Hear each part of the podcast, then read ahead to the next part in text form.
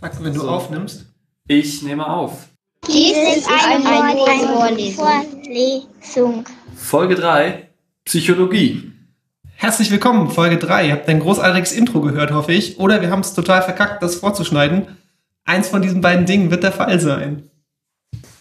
Wir stellen uns kurz vor. Ich bin Daniel, und fast dreißig. Fast Wow. Ich habe bald einen ersten Job. Uh, gratuliere.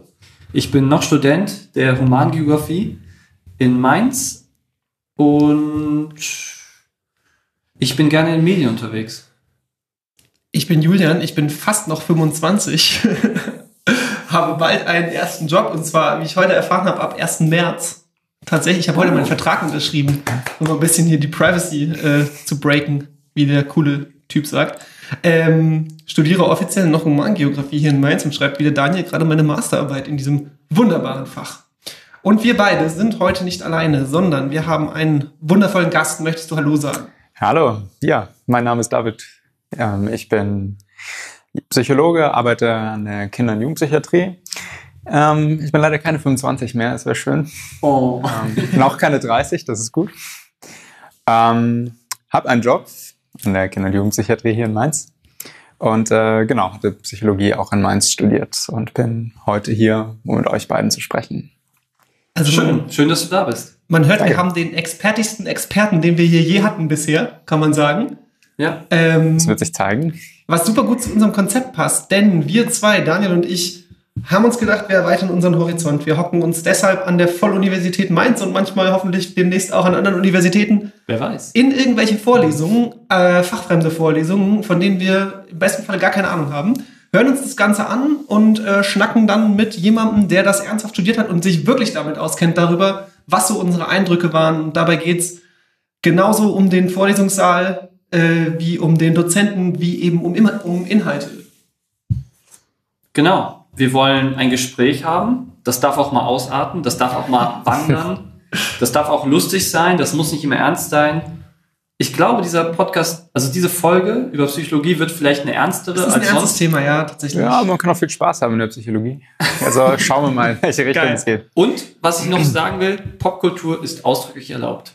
Popkultur ist erlaubt, alles werden, klar. Wir werden heute schauen wir mal, was wir da hinkriegen. Die kamen auch in der Vorlesung vor. Das stimmt. Weil damit ist auch ein, vielleicht ein kleines Problem, mit dem das Thema zu kämpfen hat. Aber bevor wir zur Vorlesung selber kommen, ähm, unsere traditionelle Kategorie, die nicht klausurrelevante Einstiegsfrage, die ich euch beiden heute stellen darf. Und zwar lautet diese nicht klausurrelevante Einstiegsfrage heute: Sollten Welpen auf dem Gelände der Uniklinik erlaubt sein? Diskutieren Sie.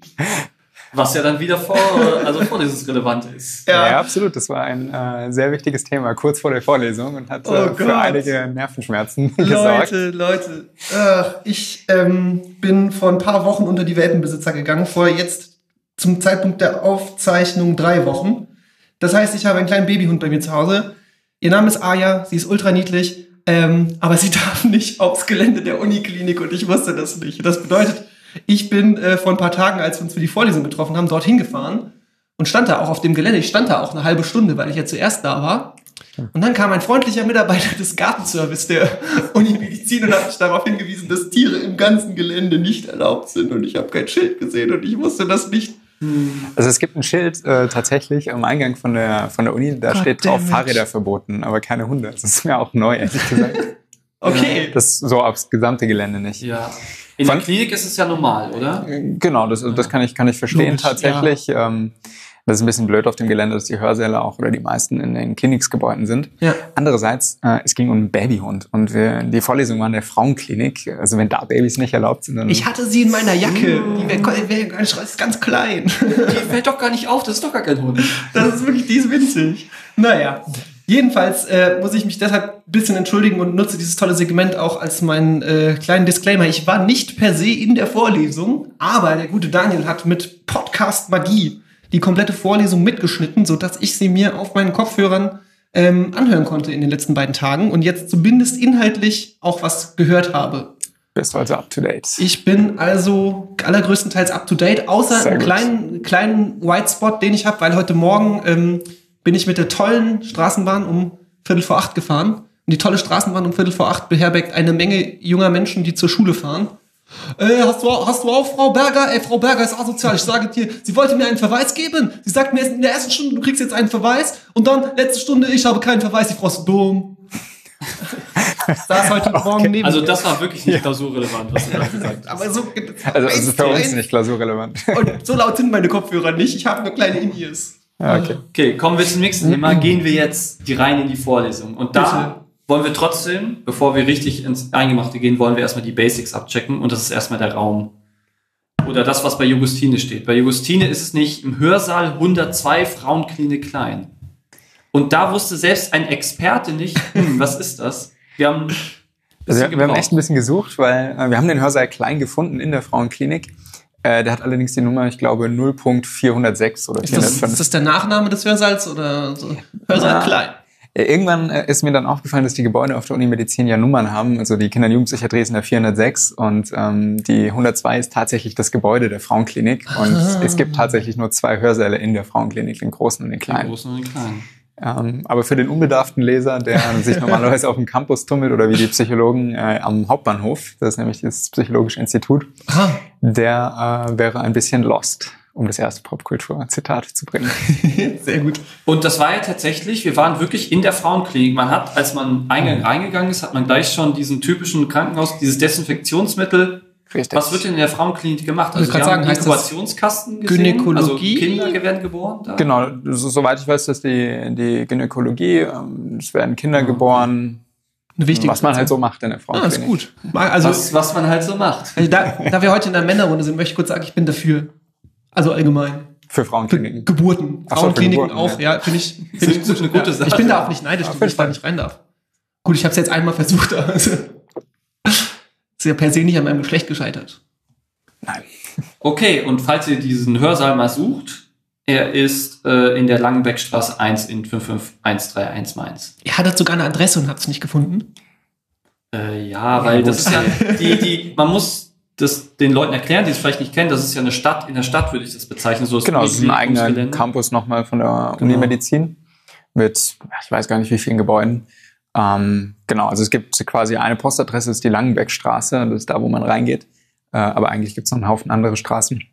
Und wie wir dann gemerkt haben, die Gebäude sind durchnummeriert, also hundertzwei ist die Frauenklinik. Ja, alles klar. Ich wollte euch auch nur ärgern, ich meine, ich war nicht mal da, also ich kann nicht meckern.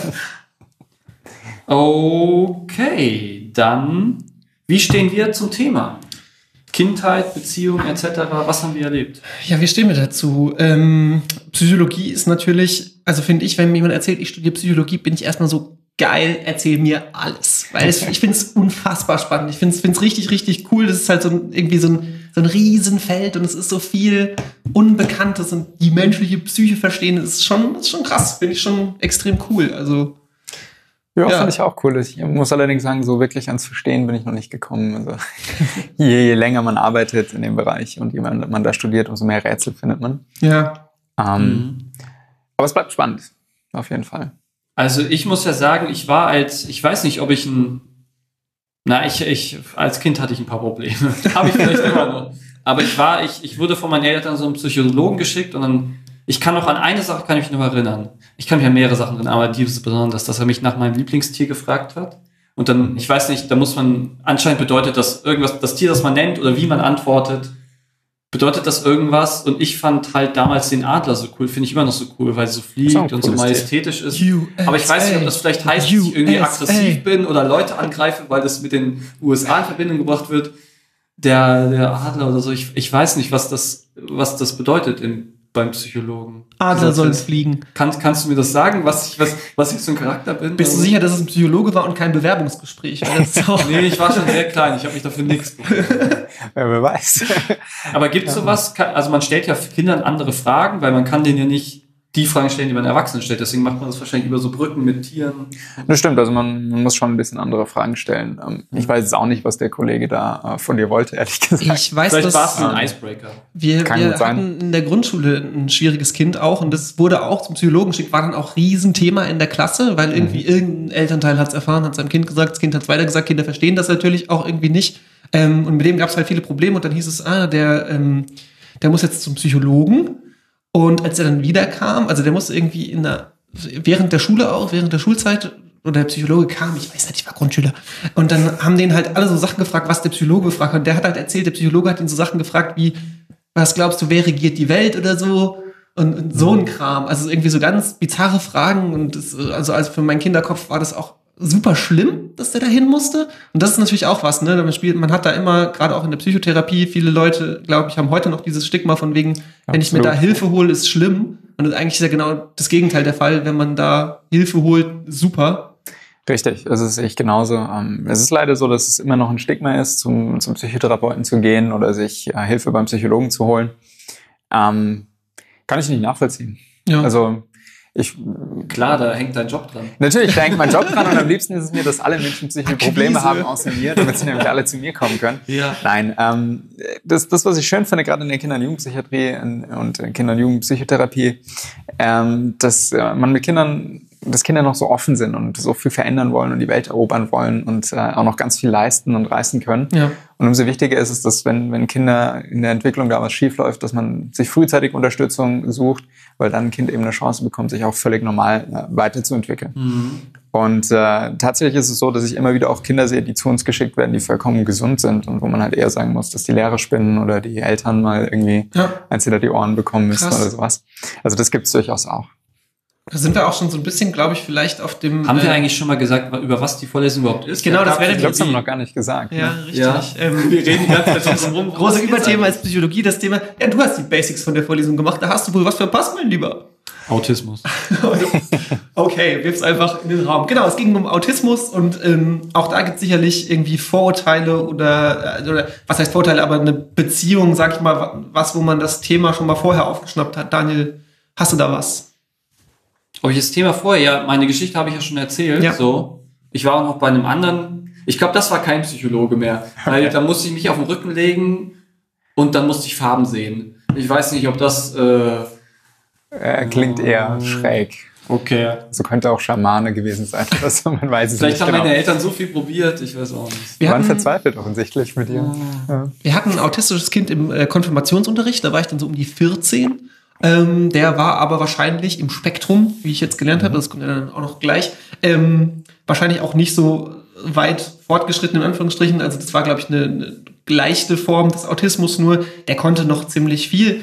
Ähm, und im Zuge dessen, Zuge des den Kennenlernens, der war auch so, so ganz cool eigentlich, also war kein verkehrter Dude. Mhm. Ähm, im, Zuge, im Zuge dessen habe ich voll angefangen, mich für Autismus und so zu interessieren und habe dann im damals aufkommenden Internet auch schon viel über irgendwie Daniel Tammet gelesen. Ich weiß nicht, ob euch der Name was sagt. Das sagt mir ist ein nein. relativ berühmter Inselbegabter, also so, ja, so ein Savant-Typ, okay. der halt irgendwie in sechs Tagen Isländisch gelernt hat und man sagt, Isländisch ist eine der schwersten Sprachen, die es überhaupt gibt. Dann hat er so ein Interview geführt im isländischen Fernsehen und hat so Sachen gesagt wie, ja, wenn ihr redet, klingt das wie Atmen und wenn ich rede, klingt das wie Asthma auf Isländisch. Und da hat er die Sprache gerade gelernt. Das ist wow, krasser Typ, ne? Ähm, aber das ist natürlich nur diese eine Inselbegabungssache, die sehr speziell ist und ähm, genau. auch dazu kommen wir gleich nochmal. Aber ich glaube, das ist halt in vielerlei Hinsicht, also wenn man diejenigen trifft, die betroffen sind oder Erfahrungen damit macht, gerade in der Kindheit und Jugend, ist es, glaube ich, oft mit Leuten, die es entweder nicht so stark haben oder halt diese krassen medialen Beispiele. Ähm, und das verzerrt natürlich auch das Bild von dem Ganzen. Absolut, ja. Okay, jetzt ähm, wollen wir dich mal ein bisschen näher kennenlernen, um dann auch direkt reinzusteigen. Warum also. hältst du dich denn für einen Experten? Oder warum denkst du, haben wir dich eingeladen? Weil ich klug bin. Ja, das stimmt. Guter Punkt. Das stimmt. Nein. ähm... Ich habe Psychologie studiert ja. ähm, und ich arbeite jetzt seit einigen Jahren in der Kinder- und Jugendpsychiatrie. Äh, ich würde mich gar nicht als Experte für Autismus äh, bezeichnen. Das ist mhm. gar nicht so mein Steckenpferd. Natürlich, das sieht man, wenn man ähm, in der Psychiatrie arbeitet für Kinder und Jugendliche. Man sieht immer wieder Kinder mit einem Autismus. Äh, insofern habe ich schon so ein gesundes, gefährliches Basiswissen für, für das Thema. Äh, genau. Und äh, für mich war es super interessant, auch mal wieder in der Vorlesung zu sitzen und äh, waren auch nochmal ein paar neue Sachen. Für wie viel Semester war das ungefähr? Äh, ich glaube, die Vorlesung ist das Nebenfach für äh, Psychologie und äh, das kann man sowohl im Bachelor als auch im Master belegen. Ah, okay. Ich glaube aber, die Vorlesung ist eher für die Bachelor dann interessant. Eher so in der ersten Hälfte des Medizinstudiums, ja. Ja, Psychologiestudiums. Für die Mediziner okay, gibt es tatsächlich auch nochmal die gleiche Ich verwechsel Frage. Medizin mit Psychologie. Ich werde es vielleicht noch öfter sagen. Großer Fehler. Ich halte dich auch für einen Doktor. Ich finde, das ist gemein, dass Psychologen abgewertet werden. Ich finde, das diskriminiert sie. Für mich bist du ein Doktor.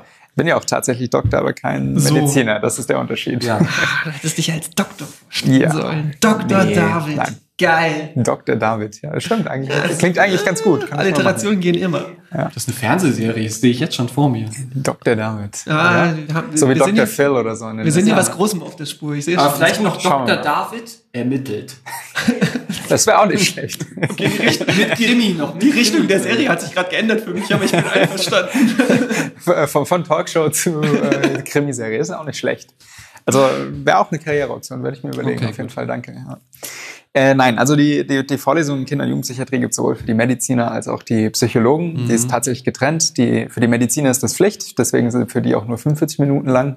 Ja. Die äh, Psychologen suchen sich das freiwillig aus und dann sind es neunzig Minuten Vorlesung. Genau.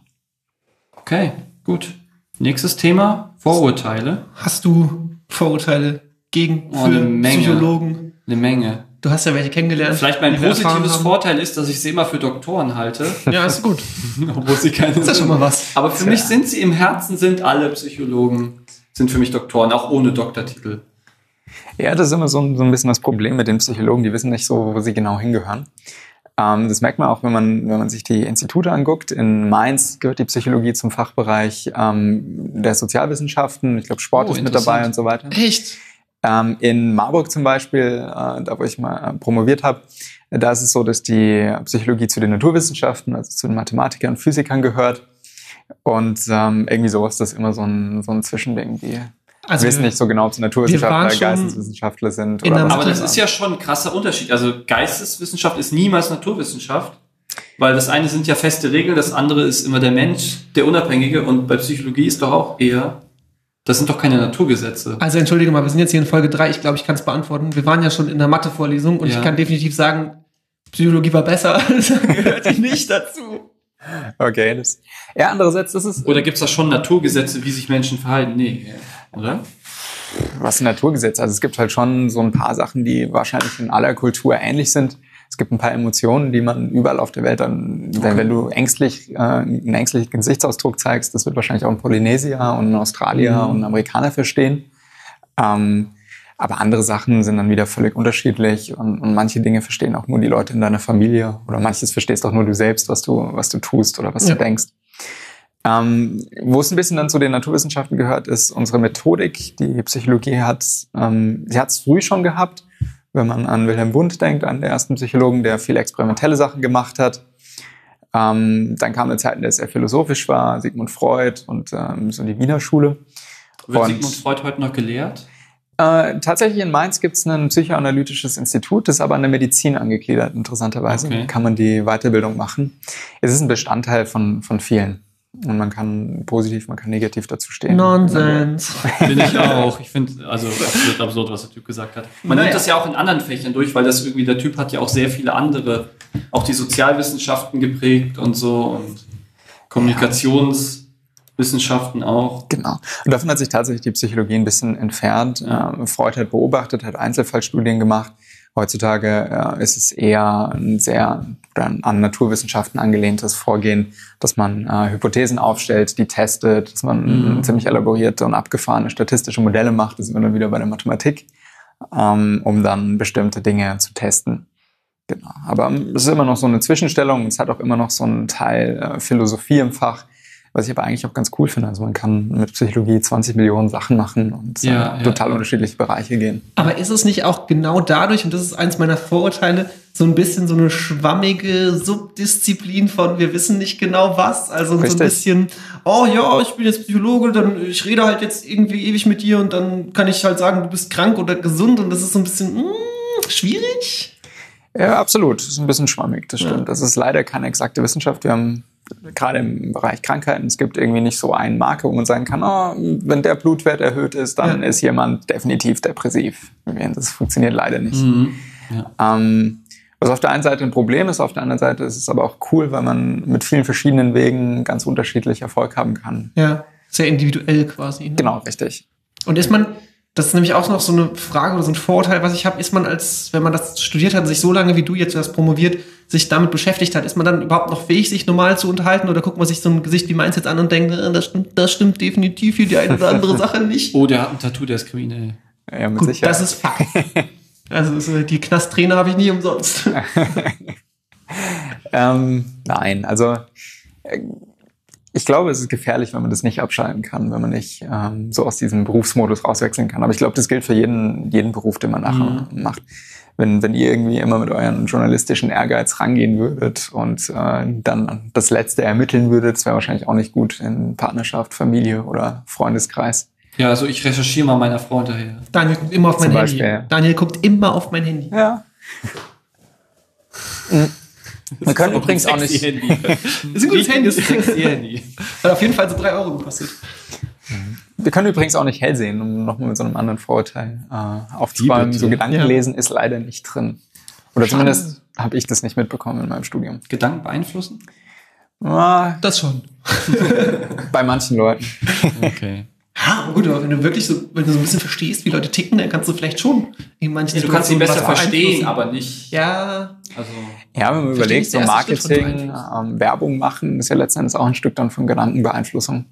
Wir versuchen ja auch Menschen zu beeinflussen. Das hat er jetzt schön auf mich gemünzt. Ja, ich mhm. verstehe schon. Ich bin still. Aber machen wir mal weiter und gehen zu unseren Erlebnissen. Wir haben sehr unterschiedliche Erlebnisse, würde ich mal sagen. Du hast es per sozusagen, du hast einen Pod, du machst jetzt einen Podcast über, über einen Podcast, über einen Podcast den du gehört hast. Ja, ich habe sehr, sehr Wir waren live da. Ja, aber ich bin, total, ich bin total gespannt, weil ich habe ja jetzt echt viel davon gehört, viele Stimmen auch gehört. Bin voll gespannt, ja. was ihr sagt, wie die Leute so waren, weil das habe ich ja gar nicht mitbekommen. Genau. Ähm, als wir da reinkamen, das ist erstmal dieser typische, was ich mit Medizin auch verbinde, diese, diese hohen Hörsäle, wo dann Also die sind nicht flach, sondern gehen sofort richtig steil. Ich verstehe gar nicht, warum das in der Medizin so ein Standard ist, warum man da unbedingt, weil das hat, man hat eine bessere Übersicht dadurch, ja, glaube ich, als Studierender. Ich glaube, du kannst halt einfach mehr Leute auf wenig Platz reinpferchen. Ähm, okay. Wenn man überlegt, dass das über hundert Medizinstudierende sind jedes Semester. Die müssen halt auch irgendwie unterkommen. Also ich finde es eigentlich den, den Hörsaal, wo wir waren, der Frauenklinik, ganz cool. Das erste Seminar, was ich in der Kinder- und Jugendpsychiatrie hatte, das mhm. war in der Pathologie. Und das war irgendwie so ein bisschen oh, spooky. Creepy. Das ist äh, am anderen Ende vom, vom ähm, Unimedizin-Campus. Und da fahren quasi unten die Leichenwägen rein und holen die Leute ab. Und oben drüber ist der Hörsaal. Wow. Von der Pathologie. Und man kann, wenn man aus dem Fenster guckt, so ein bisschen verträumt, weil man gerade nicht zuhört, dann sieht man das. Ich glaube, der Raum ui, hatte sogar ui. gar keine Fenster. Ich weiß nicht. Pathologie für das erste und letzte Semester. Ja, richtig.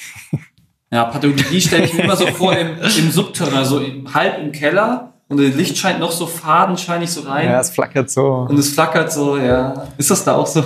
Nee, das ist ein relativ neues Gebäude sogar tatsächlich. Pathologie. Kommen Sie zum Studieren, bleiben Sie, weil der Druck Sie erlegt hat. Okay. Mit, also direkt am Anfang der Vorlesung ist mir auch aufgefallen, wir sind gerade in der Mitte zwischen alten und neuen Denken. Also er hat dieses alte Klassifizierungssystem, mhm. das I C D zehn und dieses neue D S M fünf System. Und mhm. da frage ich mich halt irgendwie, war das bei dir schon so, dass das so gelehrt wurde, dass, es, dass man gerade dazwischen ist? Weil dann wären die ja schon ziemlich lange irgendwo dazwischen. Und macht das überhaupt Sinn? Hey, das ist das Alte, ich sag's euch jetzt, aber eigentlich gilt das Neue. Warum lernt man dann noch das Alte? Ja, das ist, also grundsätzlich ist es so, es gibt das I C D, das ist die internationale Klassifizierung von allen Krankheiten, da sind also auch körperliche Krankheiten drin, das wird von der W H O rausgegeben, und dann gibt's die ähm, D S M, das ist von der amerikanischen psychiatrischen Organisation ein Standardwerk über alle psychischen Erkrankungen, die da drin sind. Ah, okay. Und ähm, beide Werke werden immer wieder überarbeitet, ähm, treffen sich Experten und sagen, okay, die Krankheit X Y Z ähm, hat die und die Symptome, dafür gibt's die und die äh, Studien, die kann man so und so behandeln mit den und den Sachen. Ähm, und manchmal kommen neue Krankheiten dazu, manchmal fliegen alte raus. Homosexualität war zum Beispiel eine, mal eine ganze Weile in der I C D drin gewesen. Wow. Ähm, als Erkrankungs... Ich weiß gar nicht, wann das rausgeflogen ist. Müsste ungefähr in den siebzigern gewesen sein, schätze ich. Mhm. Also ich hoffe, dass es in den siebzigern war und nicht in den neunzigern oder so. Ähm, genau, das sind so die zwei Werke, mit denen man sich rumschlagen muss. Die I C D, I C D ist in Deutschland die anerkannte Variante. Mit der wird ähm, den Krankenkassen gegenüber abgerechnet. Also wenn ihr mal auf einen äh, Überweisungsschein guckt, dann wird da wahrscheinlich irgendein Code stehen. Das ist ein Buchstabe, eine zweistellige Zahl, Punkt, noch eine Zahl. Äh, das ist der sogenannte I C D-Code. Äh, zum Beispiel Autismus hat F vierundachtzig Punkt eins zwei fünf, je nachdem, was da äh, als Zahl dann dahinter steht. Mm, genau. Und D S M kommt aus dem Amerikanischen, das benutzen wir in Deutschland eigentlich nur für die Forschung. Das ist, äh, D S M ist immer ein bisschen neuer, ist ein bisschen mehr studienorientiert und ein bisschen mehr auf die westliche Welt zugeschnitten. Ähm, in der I C D sind dann auch Erkrankungen drin, die vielleicht nur in Südafrika und Korea auftreten. Okay. Das ist ein bisschen breiter. Genau. Und zu dem Thema kommen wir auch noch. Zum Thema Japan wird sehr prominent in der Vorlesung. Stimmt, ja. Aber dazu später genau. mehr. Und das, was, was tatsächlich immer noch gültig ist, ist die I C D zehn. Ähm, die sollte eigentlich vor vier Jahren schon überarbeitet gewesen sein. Das dauert immer ewig, weil die Leute sich nicht einig werden. Und da müssen wir dann schauen. Profi. Das ist mein Telefon. Kannst auch dran gehen. Ja, bitte. Problem. Geh on air dran. Nein, das ist meine Chefin. Das wäre jetzt richtig interessant Bin ich gewesen. Entlassen? Gott, ich hab das die ganzen Jahre nicht gewusst. Nicht die Chefin. Ach so. Temporäre Chefin. Eigentlich bin ich ihre. Eigentlich bin ich ihre. Ist deine Freundin. Äh, Sag ja. das doch. Okay. Weiter jetzt. Ähm. Läuft bei dir. Okay, dann sag ja. mal, ähm, dann sag mir doch jetzt aber erstmal, weil ich ja nicht da war, wie viele Menschen waren denn da? Also ich offensichtlich nicht, aber... In der Tat. So genau habe ich gar nicht hingeschaut. Es waren relativ wenig. Das hat mich ein bisschen überrascht. fünfzehn vielleicht? So um den Dreh. Ja. Also es ist halt ein, ein Wahlpflichtfach quasi mhm. für die Psychologen. Ähm, ich glaube, es ist nicht mehr so attraktiv, wie das früher war. Ähm, eigentlich ist es ein ziemlich cooles Fach und es macht auch Spaß und auch die Seminare sind ziemlich gut, sage ich jetzt einfach mal ja. über meine eigene Abteilung. Ähm, aber wir schreiben eine Klausur in dem Fach und in einigen anderen Nebenfächern äh, muss man nur ein Referat halten. Und ah, dann kann man halt mal überlegen, was man klar, tut. Klar, ne? Da scheitert es mhm. an, an der Leistungserbringung. Okay, weil das ist tatsächlich, ich finde es sehr ungewöhnlich, weil ich auch die Vorlesung insgesamt, um das schon mal ein bisschen vorwegzunehmen, sehr cool fand vom, vom, vom Vibe her irgendwie. Ich meine, ich habe es nur gehört, aber der Prof hat sehr, sehr cool argumentiert, das, also von Anfang an didaktisch ziemlich klar gemacht. Er hat auch bestimmt fünfzehn Mal didaktisch gesagt. Fand ich gut. Kann gut sein. Umso öfter man das sagt, umso didaktischer ist es. Ähm, und hat, hat halt wirklich klar dargelegt, was will er heute mit den Studierenden machen am Anfang, ähm, und ist es dann relativ stringent mit kleinen Tangenten, was ja voll okay ist. Irgendwie kamen auch Fragen und so, das war echt cool. Äh, ist er das lang gelaufen? Das fand ich schon, fand ich schon gut, fand ich schon selbst zum Hören. Und manchmal waren Phasen, wo er irgendwie was angeschrieben hat oder wo ihr mal einen Film geguckt habt oder so. Das habe ich dann natürlich alles nicht gesehen, auch wenn ich den Film gehört habe. Ähm, und ich konnte trotzdem ziemlich gut folgen. Und das war, glaube ich, weil das so sehr gut strukturiert war. Das ist mir direkt aufgefallen. Das war schon sehr, sehr ordentlich. Und da frage ich mich auch direkt, ist das einfach jemand, der, sage ich mal, beruflich Gespräche führt im allerweitesten Sinne und deswegen relativ genau weiß, wie strukturiere ich was so, dass ein Gespräch vielleicht auch hängen bleibt, weil nichts anderes ist ja eine Vorlesung. Ja, natürlich. Also Herr Huss ist äh, Psychiater und auch tatsächlich Psychologe, der hat beides gemacht. Ähm, natürlich führt er einen Haufen Gespräche ähm, in der Klinik mit Patienten, mit Eltern, Vorträge. Das heißt, da ist natürlich eine gewisse Erfahrung da. Mhm. Zum anderen ist es aber auch so, dass wir im Team die Vorlesungen vorbereiten. Die werden immer wieder überarbeitet. Dadurch sind auch immer wieder neue Sachen, neue Aspekte mit drin. Und ähm, das hat er am Anfang, glaube ich, gesagt. Ich weiß nicht, ob das so rüberkam, ähm, weil das jetzt auch schon mitten im Semester war. Die Idee der Vorlesung ist, dass man immer wieder ein Störungsbild oder eine Problematik vorgestellt kriegt, wie jetzt in dem Fall Autismus, ähm, andermal ist es Depression, Essstörung, Suizidalität. Und die Idee ist, dass man mit so zwei, drei Prototypen im Kopf nach Hause geht, dass man halt quasi sich so den Franz oder die Lisa vorstellen kann, acht Jahre alt. Diese Fallbeispiele, die, die, damit die er aussieht. Gezeigt hat. Genau, dass man so einen Prototypen ja. im Kopf hat und später dann, wenn man mal, sei es was auch mhm. immer, als Psychologe arbeitet, ein Kind sieht, sagen kann, ah, könnte sein, dass der in die Richtung geht. Das ist ein kleiner da Franz. Das ist ein kleiner Franz oder das ist eine kleine Lisa oder das ist ein kleiner Daniel. Und dann, ähm, das, ist, das ist auf jeden Fall ein großer Daniel. Das ist ein großer Daniel. Wenn er Wirtschaftsabi hat, ist immer ein gutes Zeichen. Dass ich habe Wirtschaftsabi, ja, das habe ich diesmal noch gar nicht gesagt. Aber das es bringt auch nichts. Doch, doch, das ist schon wichtig. Ah, Wirtschaft, wichtig. Psychologie, das ist eine Sache. Ja. Stimmt. So, denk mal darüber nach. Dein Abi ist immer wichtig, Daniel. Besonders das Wirtschaftsabi, das ist mehr wichtiger als andere wichtige Abis. Gut, mehr wichtiger. Zurück zum Thema.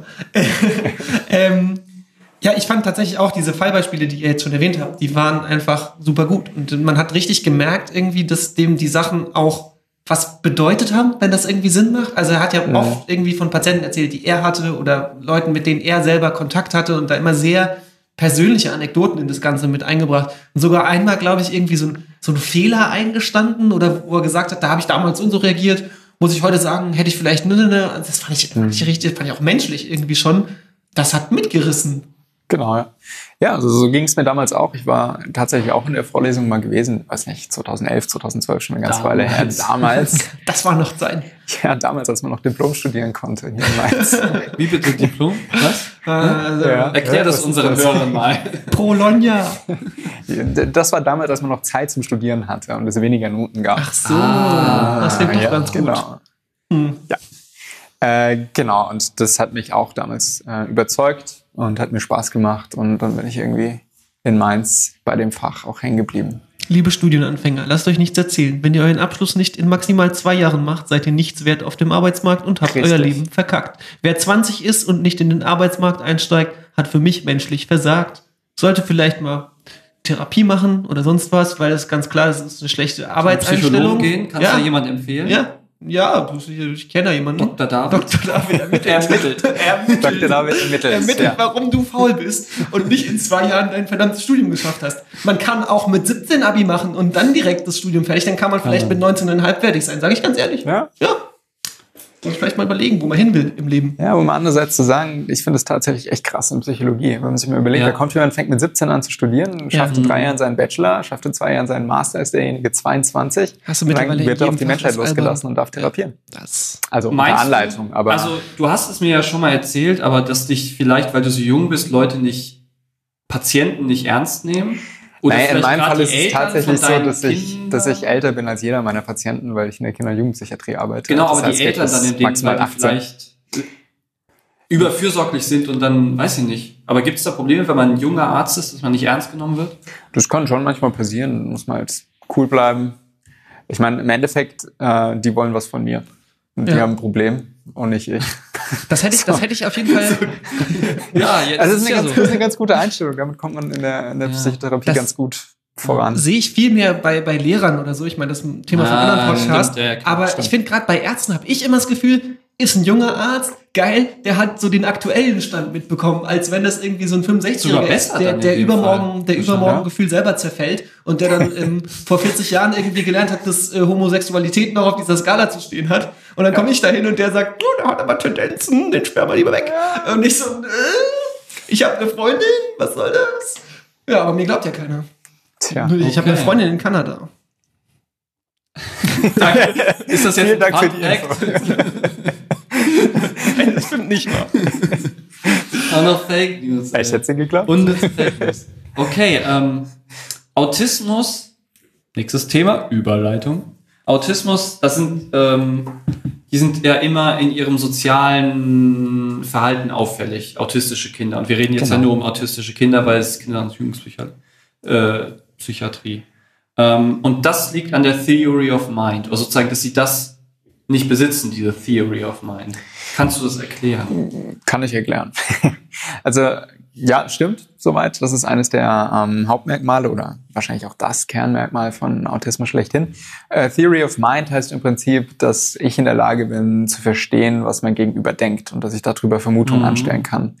Ähm, und dann eben natürlich auch Rückschlüsse aufs Verhalten ziehen kann. Warum reagiert der andere so in diese Situation? Und das ist eine absolut entscheidende Fähigkeit, auch fürs Überleben für uns Menschen. Äh, wenn wir vorhersehen können, ähm, dass unser Gegenüber zum Beispiel gleich wütend reagieren wird oder dass er vielleicht über eine Situation traurig ist und deswegen nicht mehr mit uns spricht äh, oder ähnliches. Das sind einfach Dinge, die essentiell sind für das menschliche Zusammenleben.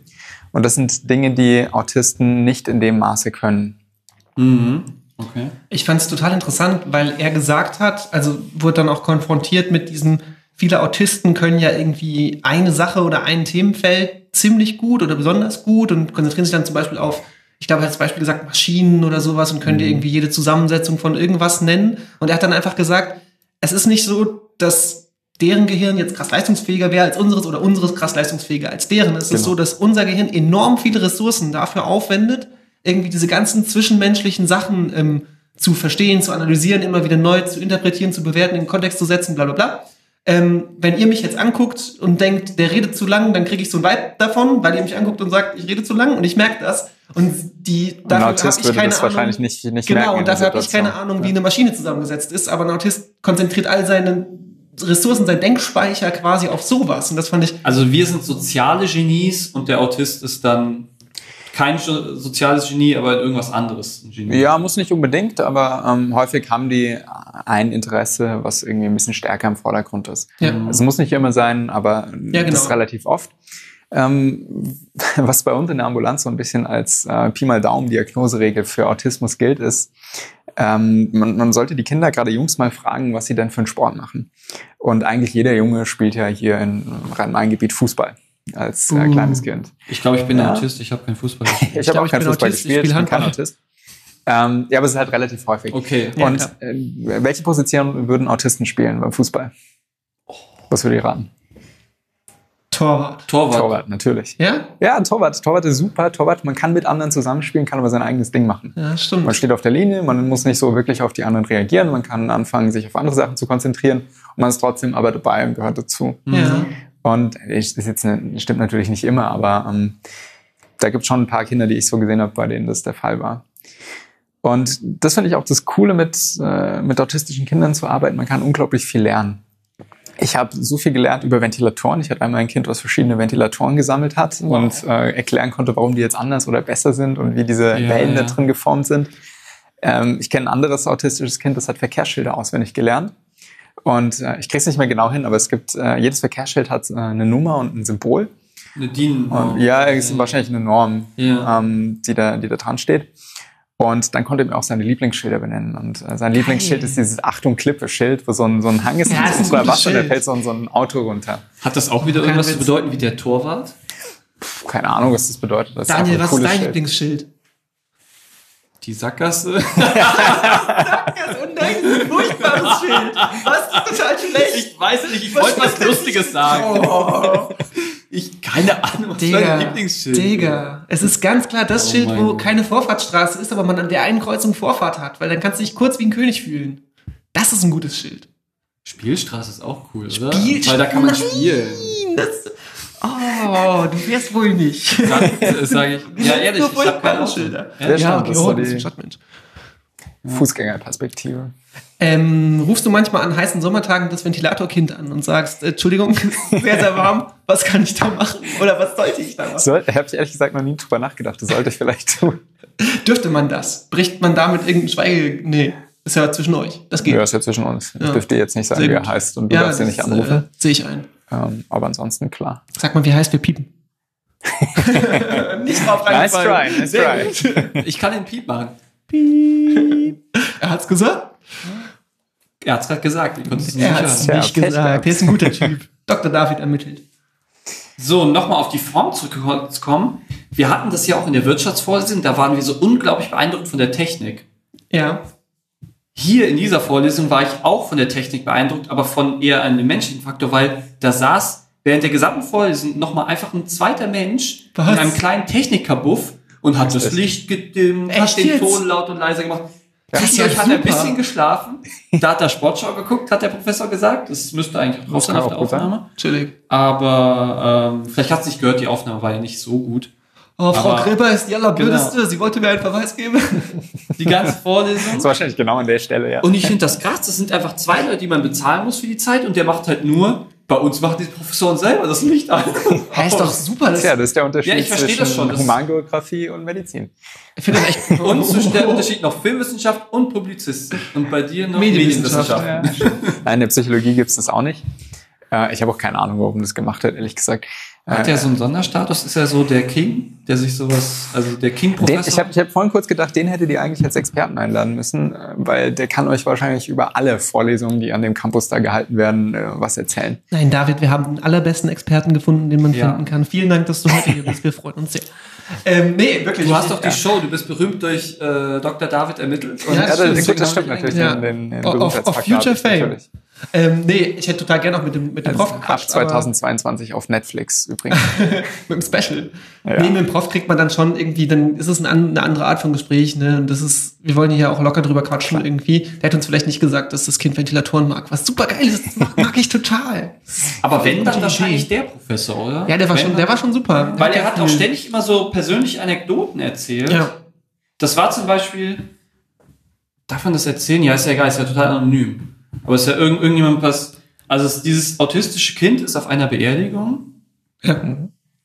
Ist bestimmt schon mehreren autistischen Kindern passiert. So, also ist jetzt wahrscheinlich auch einigen nicht-autistischen, würde ich mal sagen. Wahrscheinlich, aber gell? Aber genau. Dieses autistische Kind ist auf einer Beerdigung und der Pfarrer steht halt vorne und er verliert irgendwie seine Zettel und er, er hebt die dann wieder auf und es ist halt Situationskomik, so wie man, so wie sich jetzt nicht beschreiben kann. Ihr findet das nicht lustig, aber in diesem Fall war das halt ein bisschen lustig. Aber das autistische Kind kann durch diese fehlende Theory of Mind oder diese eingeschränkte, kann das nicht diese Situation einschätzen, dass man auf das einer ist Beerdigung eine nicht lacht. Hier lacht man nicht, genau. Genau, und dann hat es einfach laut losgelacht, weil es es lustig fand. Andere hätten vielleicht auch gelacht, aber die wussten, man sollte in diesem Fall nicht lachen. Hätten es vielleicht versucht zu verstecken. Ja, genau. Also sie hätten, das ist tatsächlich ein gutes Beispiel, weil ähm, gesunde Kinder, die hätten einfach durch die Situation ge- gecheckt. Da vorne weint jemand, das ist irgendwie so eine ernsthafte Stimmung, die Orgelmusik mhm. vorher war traurig. Dadurch hätten die gecheckt, okay, Witz und Lachen ist jetzt hier irgendwie nicht so angebracht. Ich habe zwar keine Ahnung, warum das gerade nicht angebracht ist und ich verstehe vielleicht nicht, was der Pfarrer da vorne erzählt. Ja. Das ging wahrscheinlich dann auch den meisten Erwachsenen möglicherweise so. Mhm. Ähm, und das, ein gesundes Kind würde das checken, der Autist heute nicht. Genau. Da, da läuft es irgendwie so nebendran vorbei. Auf der anderen Seite, wenn man einem autistischen Kind äh, oder vielen, gerade denen, die so in dem Spektrumsbereich sind, wo es mit einer hohen Intelligenz einhergeht und die auch viel einfach können. Wenn man dem halt sagt, hier pass mal auf, auf Beerdigungen wird nicht gelacht, das ist eine Regel. Macht man nicht, weil da weint möglicherweise jemand, weil jemand anders gestorben ist. Mhm. Dann kann das ein autistisches Kind auch verstehen und das würde das lernen und würde das nächste Mal auf einer Beerdigung nicht lachen. Ja, ja. Und das ist auch äh, was, was er, glaube ich, in, an mehreren Beispielen auch so festgemacht hat. Man muss nur quasi auf die richtige Art mit betroffenen Kids kommunizieren oder generell mit Betroffenen kommunizieren, denen ganz mhm. klar sagen, warum ist das jetzt so? Weil was du vielleicht bei jemand anderem einfach für selbstverständlich hältst. Und wenn du quasi mit Geduld daran gehst und, und immer mit einem, mit einem sehr offenen, mit einer offenen Einstellung sagst, der versteht das nur, wenn ich es ihm jetzt ordentlich erkläre und mir auch die Zeit nehme, ihm das zu erklären, weil ich vielleicht dem anderen nicht erklären muss, dann klappt das auch. Und da habe ich auch mal wieder so ein bisschen gedacht, ey, wenn einfach alle Menschen okay wären, dann wäre das auch nicht so schlimm alles. Richtig, ja. Ja, und das ist äh, ganz, ganz wichtig, ähm, dass man nicht vergisst, die Kinder sind super empathisch und können auch, ähm, also Empathie im Sinne von, dass sie äh, andere Leute gern haben können und auch ja. auf andere Leute zugehen äh, können. Sie verstehen nur nicht, in welcher Art und dass es für andere Menschen auch wichtig ist, diesen äh, Kontakt zu haben. Mhm. Ähm, im Gegensatz dazu zum Beispiel ein soziopathisches Kind, äh, das hätte sich halt gesagt, ja. das ist mir doch scheißegal, dass es eine Beerdigung ist, ich lache, wenn ich will. Mir völlig wurscht, was da die anderen machen. Und das würde ein autistisches Kind nicht machen. Also es kann auch durchaus sein, dass autistische Kinder dann, wenn sie wissen, okay, jemand ist traurig, dass sie auch dann mit sehr starken Zuneigungszeichen reagieren. Er hat das mit diesen zwei Schalen, da hat er das auch noch angezeichnet. Mhm. Das ist das genau das, was du sagst mit dem autistischen Kind. Das, bei, beim, beim Autismus prallt das praktisch ab, diese Gefühle. Aber wenn man dem autistischen Kind zeigt, wie das diese Gefühle wahrnimmt, dann kann das sozusagen auch dieses Emotionszentrum erreichen und prallt nicht ab, während der Psychopath sozusagen nicht mal dieses Emotionszentrum hat, selbst, dass, selbst wenn es durchgeht, wird es bei ihm nicht auslösen. Das löst halt keine Reaktion aus. Genau, aber beim Autistischen, es gibt diese Emotionen, es kann, das erreicht diese Emotionen halt nur nicht durch die... Es kann schwingen, hat er, glaube ich, gesagt. Genau. Ja, das war, war sehr schön, war irgendwie ein schönes Bild auch. Mhm. Das ich nicht gesehen habe, sondern nur gehört. Ein Bild im Kopf. Und dann hat er ähm, viel erzählt über seine Zeit in Japan, was der Daniel ja auch schon angeteast hat, was ich super spannend fand. Also da hat er dann äh, mit kulturellen Unterschieden argumentiert und ähm, er hat wohl, äh, war wohl im Ausland auch tätig, jetzt wie gesagt in Japan, wo sehr, sehr viele Kinder quasi mit ähm, Autismus oder ins autistische Spektrum verortet werden, weil die weniger solche Diagnosen stellen wie A D H S et cetera pp., andere mhm. Verhaltensstörungen, äh, die Kinder eben vielleicht oft haben, sondern die ordnen das relativ direkt einem, einem autistischen Spektrum zu und versuchen dann, und das war eigentlich das super Interessante, fand ich daran, das ähm, zu heilen, in Anführungsstrichen. Also versuchen mit so, mit so, die haben, die haben so einen Test, wo so irgendwie Augen, also man folgt irgendwie, das müsst ihr erklären, man folgt der Mutter, das musst du erklären, David, man ja, folgt der Mutter oder man folgt dem gesehen Punkt. Hat. Ja, genau, ich habe es ja. nicht gesehen, ich habe es nur gehört. Ja, macht es natürlich nicht leichter für mich, das jetzt zu erklären. Denn ihr hört es auch nur. Ja, ja also ich, äh, zum, zum einen nochmal zu dem Kulturellen, ich fand das auch hochspannend, das war übrigens auch was, was für mich neu war. Ja. Ähm, aber klar, ich meine, unsere, unsere westliche Kultur ist so super individualistisch und man selbst steht im Zentrum und äh, auch die Kinder kriegen schon früh beigebracht, du musst dich durchsetzen und du musst mhm. deine... deine Umwelt für dich gestalten und in, in asiatischen Ländern ist das so, die Familie steht an erster Stelle, das Kollektiv Und da ist natürlich viel auffälliger, wenn ein Kind aus diesem Kollektiv aus, rausfällt. Und das wahrscheinlich auch schon viel früher, als das in, in Europa ist. Und ich glaube, das erklärt, warum die ähm, da mehr Autismus diagnostizieren. Was sie dann aber machen, was du gesagt hast, ähm, die, im Prinzip ist das ein Computerprogramm, wo ähm, man oben ein Bild von einer Frau sieht, so eine, so eine Mutterfigur, und äh, die macht eine Augenbewegung. Und sie schaut mit mhm. den Augen einmal nach links, einmal nach rechts und äh, pendelt so quasi mit ihrem Blick hin und her. Und unten drunter zu diesem Blick bewegt sich zunächst synchron ein, ein Ball. Also wenn die Frau in die linke Ecke schaut, dann ist der Ball auch auf der linken Seite. Und wenn sie nach rechts schaut, ist sie mhm. auf der rechten Seite, in der Mitte dann in der Mitte. Und äh, die Idee dabei ist, dass ähm, wenn man das so synchron zeigt, dann wird halt eben einmal gelernt, Ball und Auge bewegen sich gleichzeitig. Und die Kinder wechseln mal zwischen Auge und, und Ball. Und ähm, dann gibt es eine Bedingung, wo ähm, eben die Augen in die eine Richtung schauen und der Ball bewegt sich entweder zu schnell, zu langsam, aber es passt nicht mehr, ist nicht mehr synchron. Und äh, die Idee ist, dass gesunde Kinder sich eben an der, ähm, an der Figur orientieren, also an dem Blick, und dahin schauen, wo der Blick hingeht, und autistische Kinder eher auf diesen Ball fixiert sind, äh, der sich da bewegt, und das als Reiz wahrnehmen, auf den sie ihre Aufmerksamkeit richten. Und mhm. damit wollen die anscheinend ähm, Autismus zum einen diagnostizieren und zum anderen eben das dann auch ein Stück weit heilen, indem es funktioniert wahrscheinlich über Belohnen, Bestrafen, bis je nachdem. Belohnen hat er gesagt, er hat explizit, orientiert. Da habe ich äh, drauf genau, aufgepasst, hat er gesagt, da geht es nur ja. darum, dass man belohnt wird, also positive Bestärkung. Ja, hat andererseits das Nicht-Erhalten von der Belohnung ist natürlich auch eine Form von Bestrafung. Trainer. Ja, ja, aber ah, du bist halt ein Doktor, Mann, was soll man da machen? Ey. Wahrscheinlich kriegen sie halt wirklich irgendwelche Goodies, wenn sie in die richtige Richtung gucken. Also ja. ich kenne das Programm nicht, ich habe keine Ahnung, wie das funktioniert. Ja. Ich weiß auch nicht, ob das in, in Europa so gut funktionieren würde. Warum meinst du, würde das nicht funktionieren? Hm. Keine Ahnung, ich weiß es nicht. Also irgendwelche kulturellen Unterschiede, die halt, ja. die haben das, weil die Kulturen unterschiedlich sind, deswegen könnte die... Also meine, meine Vermutung ist, man lernt halt eben auf die Augen zu achten dabei. So. Ja. Und ähm, mhm. da fehlt ja noch irgendwie was. Also nur weil ich jemanden in die Augen schaue, habe ich auch nicht verstanden, was, was der für einen Gesichtsausdruck das, ja. der hat. Oder, ne? das, das fehlt ja noch dabei und das muss mhm. irgendwie auch dazugelernt werden. Es kann sein, dass sie das auch machen, weiß ich nicht. So ein bisschen das Fazit vom Prof aus seiner Zeit in Japan oder aus seinen Erfahrungen auch mit dieser ähm, Form der Diagnose und dann der, der Therapie, die dann versucht wird in Japan daraufhin, äh, war ja auch so ein bisschen... Hier in, in der westlichen Welt versucht man eigentlich nur, das zu erkennen und dann ähm, zu, zu übersetzen äh, in unsere Sprache. Und damit umzugehen irgendwie ist jetzt so, gucken wir, wie wir am besten damit den klarkommen. Den Kindern helfen, dass sie dadurch keine Probleme bekommen. Genau, genau. Und, und in Japan versucht man im Prinzip, stellt man fest, ist jetzt so, versuchen wir wegzumachen. Und beide gehen aber so einen relativ extremen Weg. Also die einen versuchen, okay, versuchen wir wegzukriegen, die anderen versuchen, okay, versuchen wir mit, mit klarzukommen und so einen Mittelweg.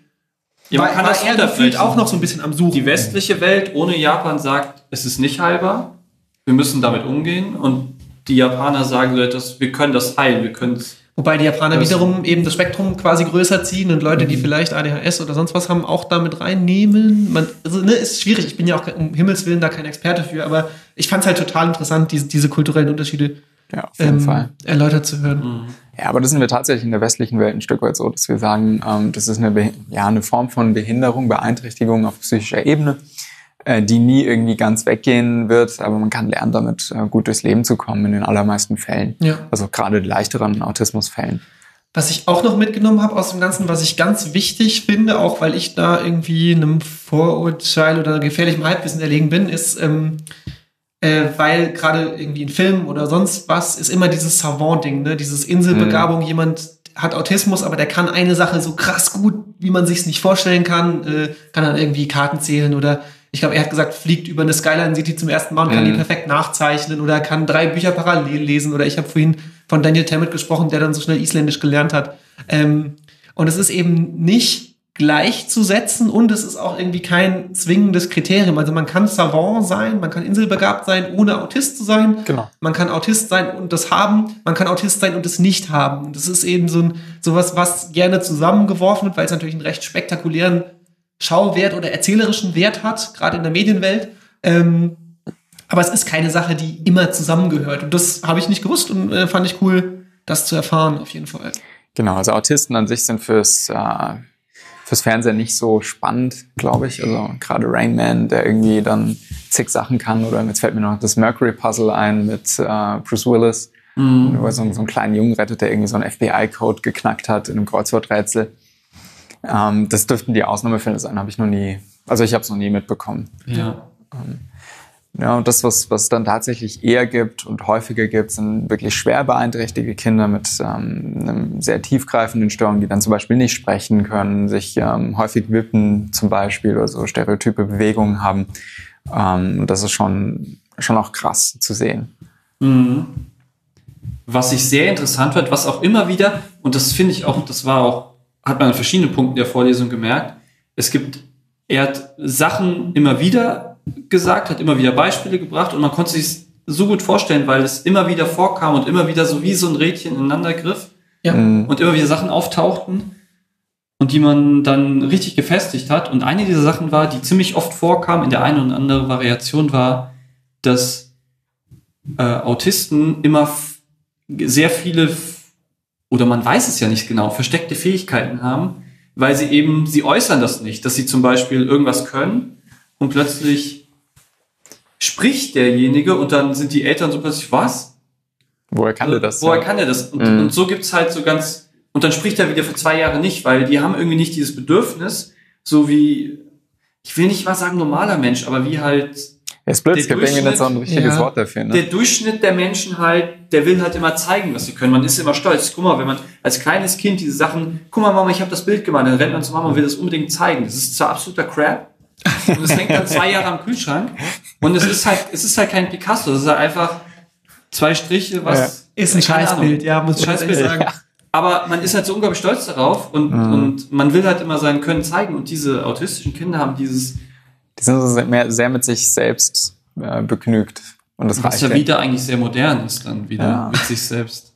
Ich Individualismus ich, ist halt die, die, die, die Moderne. Gell? Ich finde es tatsächlich auch, genau, er hat das genau so gesagt, dass die im Prinzip das einfach jahrelang vielleicht nicht für wichtig erachtet haben zu sprechen, mhm. sodass die Eltern dachten, der kann überhaupt nicht sprechen, aber er konnte es die ganze Zeit und das Beispiel, in dem er es genannt hat, war ja auch, glaube ich, das kannst, du mir, den, kannst du mir bitte den Zucker geben oder so Quatsch, also sowas völlig trivial ist. Einfach, kannst du mir den Zucker geben? Danke. Ja, und dann zwei Jahre lang nie wieder. Naja, also so. Und das kann wow. einfach sein, dass es in der Situation halt gerade wichtig war, weil die ihm nicht zugehört haben oder abgelenkt waren oder was auch immer. Und dann hat er das so gemacht und in allen anderen Fällen klappt es halt auf einen anderen Weg, der für ja. den autistischen Menschen halt einfach sinnvoller erscheint, warum das auch ist immer. Schon, ist schon sehr mhm. interessant. Das ist auch irgendwie, das ist so das ultimative...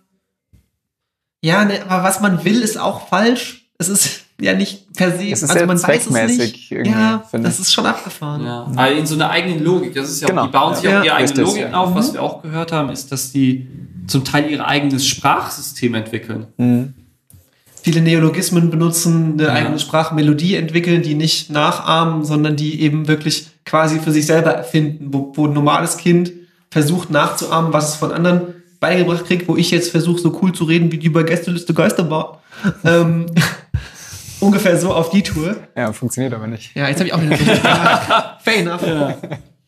Habe ich auch wieder ähm. normal gesagt. Das ist natürlich, du hast voll recht, Daniel. Das ist total schwer, irgendwie das abzugrenzen. Autismus gegen die anderen. Normales Quatsch. Niemand ist normal. Ich schon gar nicht. Daniel auch. Ja, ja, das, das, ist, das ist ja auch normal. Wieder interessant, wenn man uns anguckt. Ne? In Japan ist halt, sind Sachen autistisch, die bei uns wahrscheinlich noch normal sind. Ja. Also ja. eine Gesellschaft legt halt ja. auch immer normal fest. Ja, total. Und deswegen ist ja auch, also dieser, hast du ja erklärt, dass da immer wieder Updates kommen zu diesem, mhm. ähm, habe ich schon vergessen, heißt wie im Code, C S D? Nee, das ja, I C D, D S M. I C D, ja. Dass sich der I C D immer, dass sich der I C D...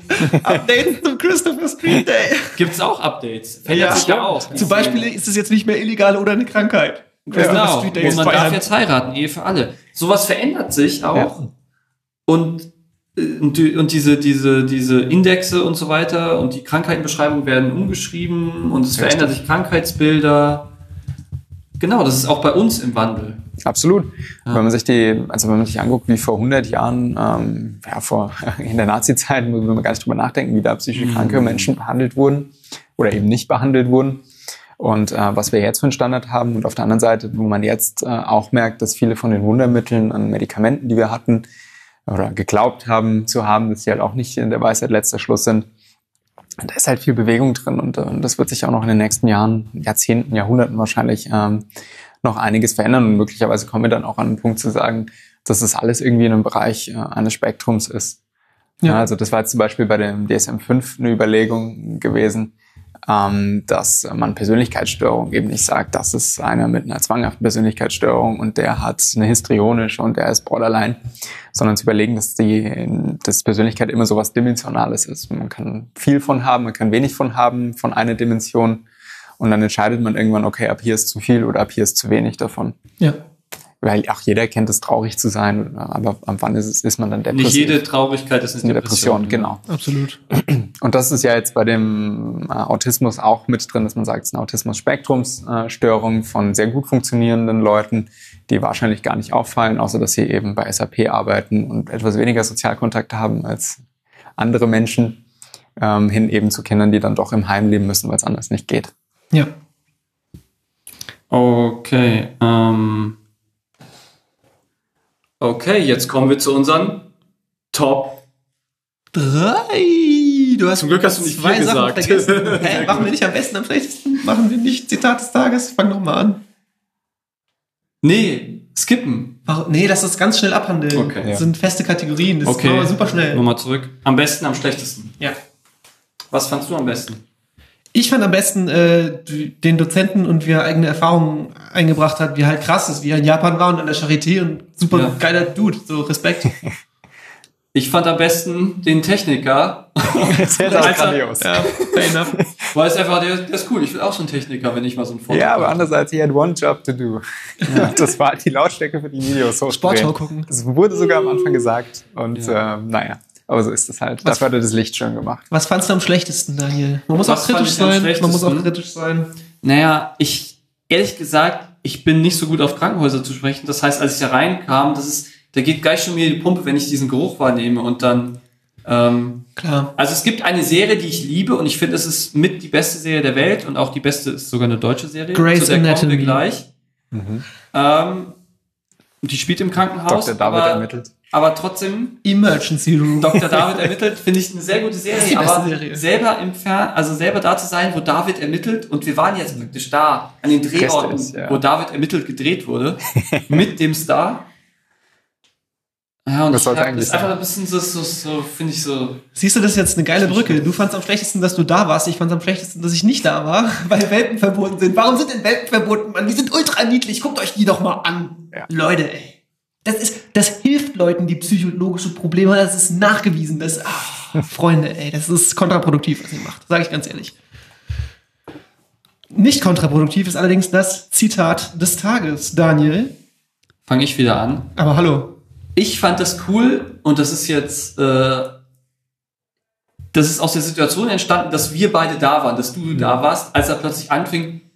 David, du bist doch der, man kennt sich, du bist Mitarbeiter des Instituts, er Bro. kennt dich. Du warst da, wir hatten vorher angefragt, ob wir da haben. Wir sind ganz, waren ganz offiziell da als Podcaster. Uh-huh. Ähm, David, du bist doch Südamerika-Experte, sag mal was dazu. Und dann, dann durftest du als Südamerika-Experte was dazu sagen. Ja. Das fand ich... Das ist ja, cool, ja, sehr gut. gut.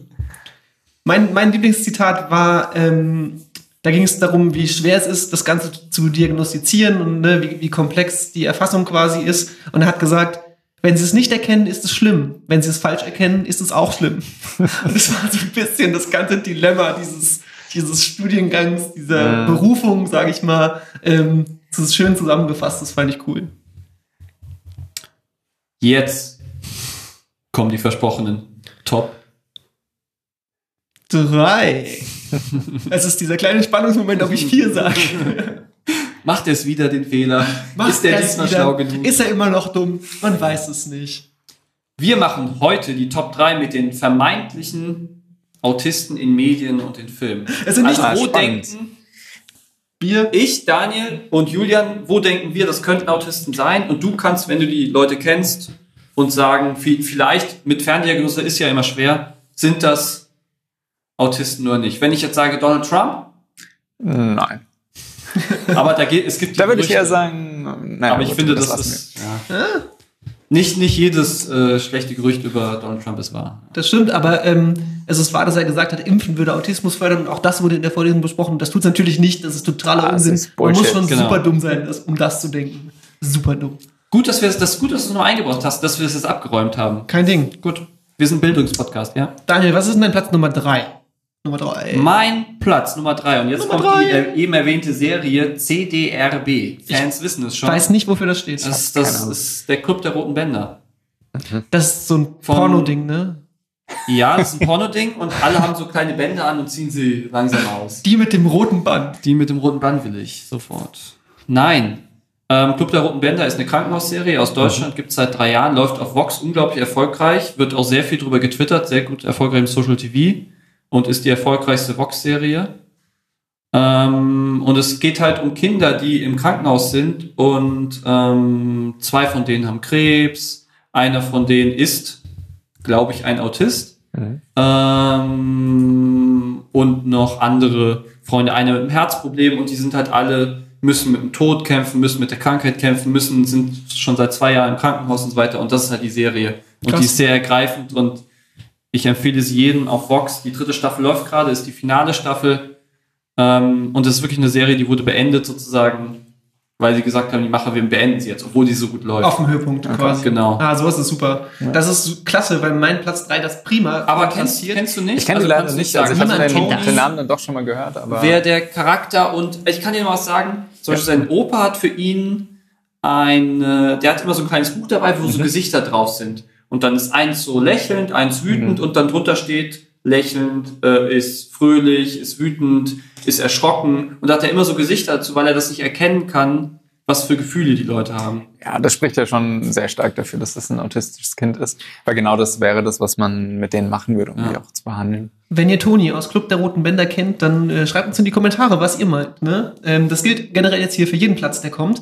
Ähm, mein Platz drei ist eine Serie, die man sehr gerne hätte beenden können, nach Staffel drei. Nach Staffel eins, nach Folge drei, nach Folge eins.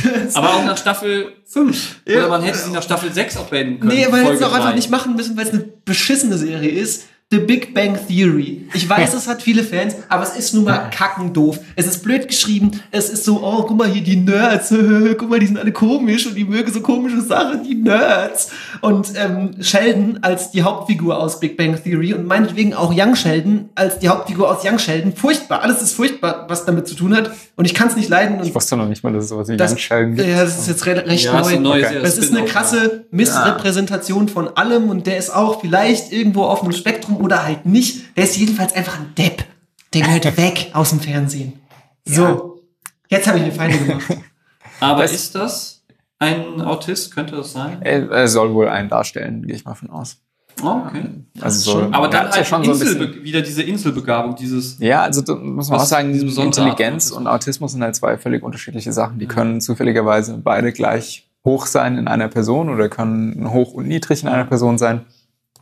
Ähm, das soll wohl ein hochbegabter Autist sein, der ja, Daniel, du hast zum Beispiel, viel Fähigkeiten hat. Kein Autismus, aber auch keine Intelligenz. Aber was man, was man bei ihm cool sieht, finde ich, der, der ist so, so ja. unbeholfen und zwanghaft und immer seinen Kopf da durchsetzen. Auf der anderen Seite ist er aber auch ein empathischer Kerl, der irgendwie für seine Leute da ist und ähm, die unterstützt. Oder in, in, ich, wohnt er in der W G oder in zwei W Gs? Ja, das in der W G mit einem ähm, Vertrag.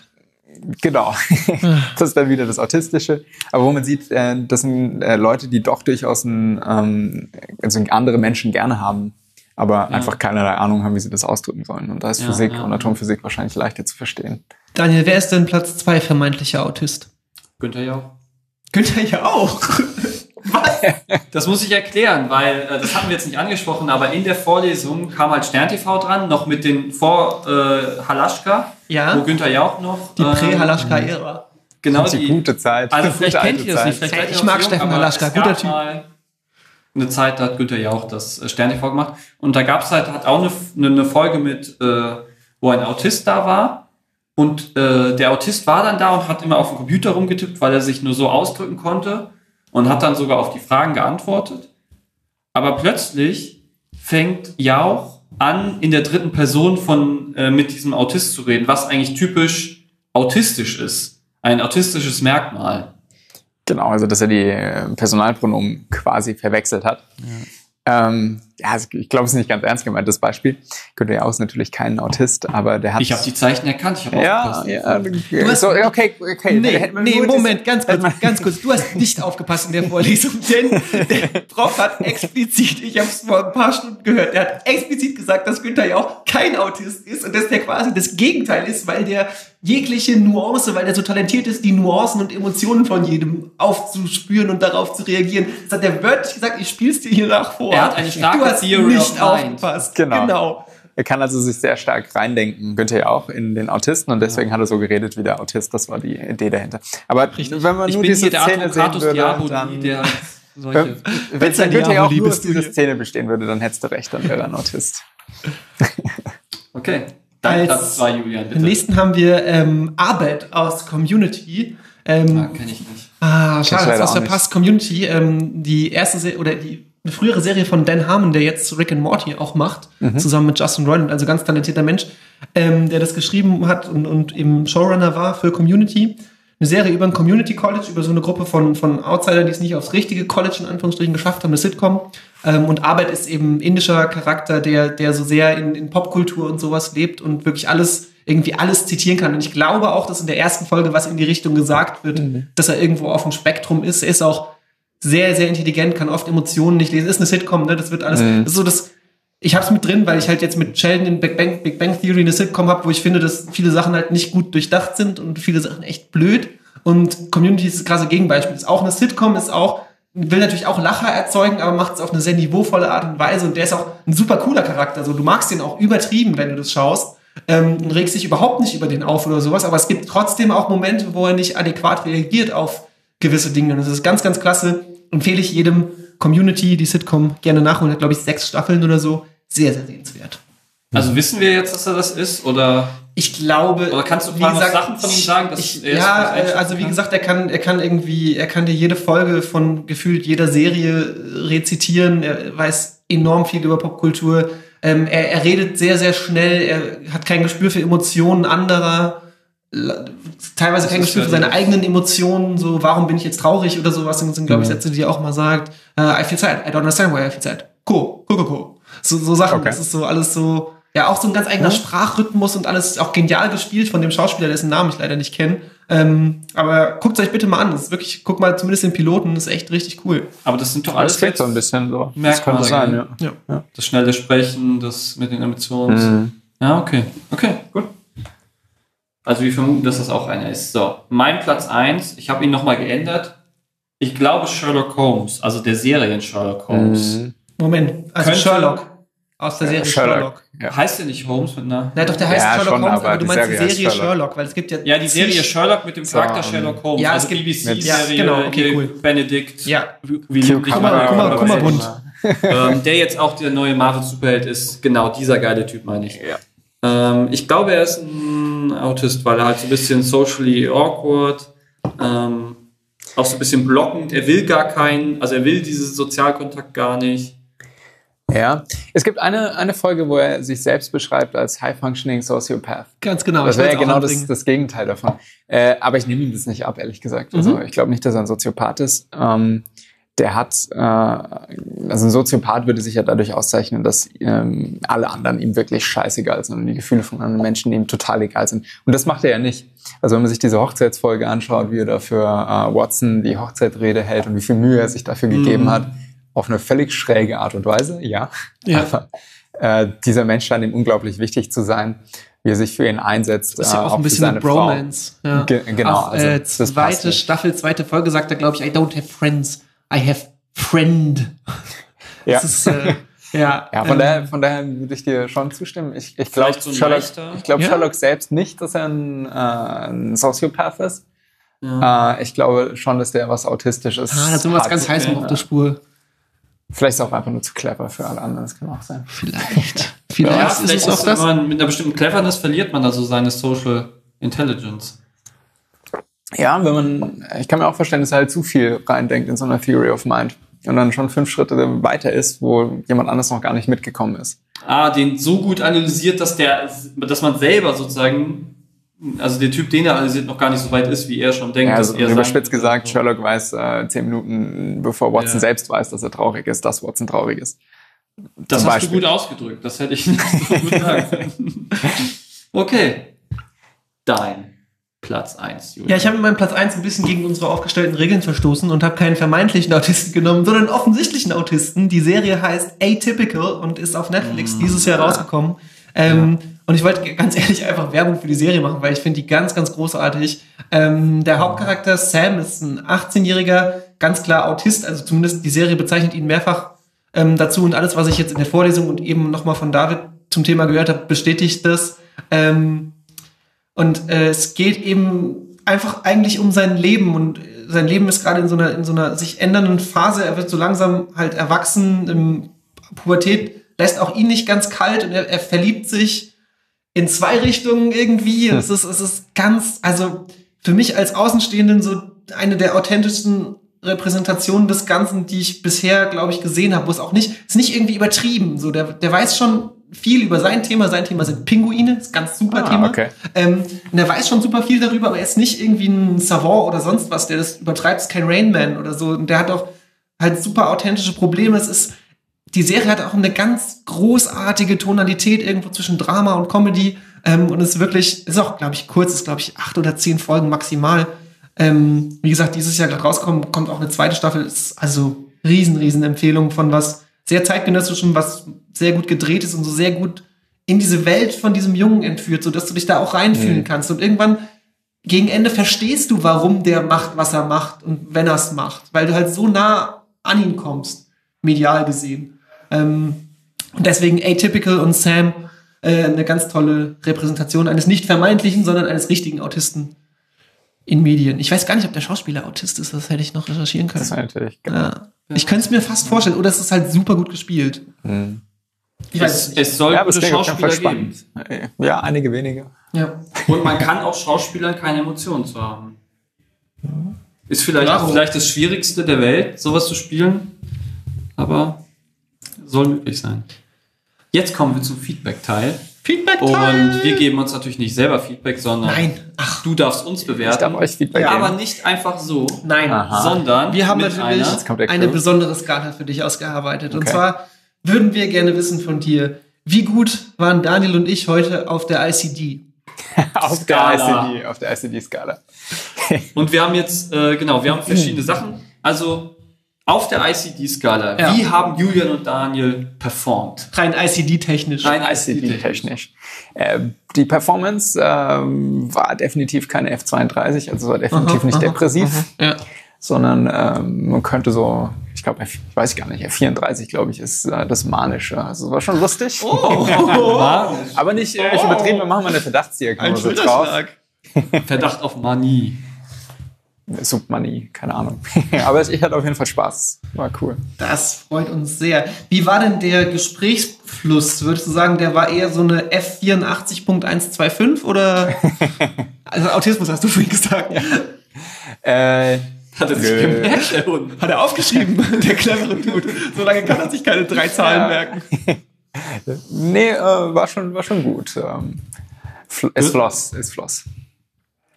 Und ähm, wurdest du, wurdest du hier fürstlich versorgt? Gab es Getränke, gab es äh, nette Gesellschaft, gab es Sauerstoff in ausreichenden Mengen? Sauerstoff gab es auf jeden Fall. Auf der I C D bitte, David. Ach so, auf der I C D. Ja, auf der I C D. Oh, das ist natürlich schwierig. Ähm, keine Ahnung. Ähm, war in ausreichendem Maße vorhanden. Ich weiß jetzt gar nicht, ob es irgendwas gibt. Psychisch Sag irgendwas, Sauerstoff. Wir verstehen sowieso nicht. Ich war nicht reanimationspflichtig. So, dann bleibt uns... Das ist das beste Kompliment, was ich jemals bekommen habe, Julia. Also, für dich vielleicht. Aber nur über unsere Getränke. Dann bleibt uns nur noch zu sagen, lieben, lieben Dank, dass du heute da warst, David. Sehr gerne. War super cool, war ein großer Spaß. Ähm, lieben Dank, dass ihr zugehört habt. Wenn ihr Kommentare habt, packt sie unten in die Kommentare. Ich zeige jetzt mit dem Finger nach unten, unter den Podcast. Das macht er wirklich. ähm, wir sind auf Podigy seit neuestem. Wir haben mal ein bisschen investiert und äh, sind da. Wir haben auch neues Equipment. Vielleicht hört man es. Wir hoffen nicht, dass es schlechter geworden ist. Äh, wir hoffen, dass es besser geworden ist. Es ist auch leichter für uns herzustellen. Auf jeden Fall. Wir ziehen demnächst äh, zu iTunes und auch da dann gerne ähm, rückwirkend fünf Sterne geben. Es hilft uns enorm. Das wäre ganz klasse. Empfiehlt uns euren ähm, Kommilitonen und Kommilitoninnen Auch gern den Eltern der Kommilitoninnen und Kommilitonen und natürlich, also der wichtigste Mensch ist äh, der Schwibschwager. Logisch, der ist immer, ja. Ähm, der ist Influencer. Wenn, wenn, ihr uns sagen, wenn ihr uns sagen wollt, was wir alles äh, nicht verstanden haben zum Thema Autismus, wenn ihr uns äh, noch Serien oder Filme empfehlen wollt oder wenn ihr mich hassen wollt, weil ich Sheldon aus Big Bang Theory nicht, Theory nicht leiden kann, könnt ihr das tun auf Twitter. Mein Handle ist at tankoff zwei neun null neun. Warum auch immer das so kompliziert ist. Ich heiße so, wie ich heiße, Bocher-Daniel auf Twitter. Und dein, auf richtiger Name, dein richtiger Name ist Unterstrich. ähm, also Unterstrich ist so ein kleiner, das ist nicht der richtige Strich, sondern der Strich unter dem Strich, deswegen Unterstrich, also nicht ausschreiben, Unterstrich, Bocker, Unterstrich als Zeichen, Daniel, auch auf Instagram. Da ähm, rede ich übrigens auch über meine restliche Forschung, über meine Masterarbeit. Ihr sagt, ihr habt eine Vorlesung, in die wir unbedingt kommen müssen, über die wir unbedingt quatschen müssen, wo es einfach Redebedarf gibt, dann schreibt uns auf besagtem Twitter, kommt nicht rein, während wir Podcast aufnehmen, klopft nicht auch nicht an die Tür, Tür reingehen, sondern Nein. schreibt uns nur auf Twitter und sagt, ladet uns ein, gerne per Privatnachricht. Wir kommen vorbei, glaubt uns, wir sind verzweifelt. Ähm, aber ich, ich sage das jetzt einfach mal, wir können es ja noch rausschneiden, aber wir sind ja noch so ein bisschen mit Campus Mainz verbandelt, in Ach, dessen hallo. Räumen wir das jetzt aufnehmen und wir sind ja auf dem Campus Mainz, wir nutzen auch gerade die Becher. Und äh, ich bin ja da auch äh, äh, Herausgeber. Deswegen sind wir noch ein bisschen denen verbunden. Und ihr könnt natürlich auch äh, an die schreiben. Also das kriegen wir dann auch mit. Die erste Staffel ist ja auch im Rahmen von Campus Mainz entstanden. Und wenn ihr euch jetzt noch fragt, für was das... Wir müssen... Warte, noch, ein, noch eine Minute bitte, dann lassen wir euch rein. Wir müssen noch... Realistic Podcasting. Wenn ihr Wie meine fragt, Mutter, ey. Immer zum falschen Zeitpunkt ins Zimmer kommen. Wenn ihr euch fragt, für was das V O R heute stand. Äh, es stand für das, was wir uns wünschen im Umgang ähm, mit Menschen, die vielleicht nicht jede ähm, Emotion direkt interpretieren können. Wir brauchen eine viel offensichtlichere Rhetorik. Rhetorik. Aber schickt uns bloß alle Vorschläge, die besser sind als das. Und klopft nicht an unsere Tür, während wir podcasten. Ciao. Tschüss. Ciao.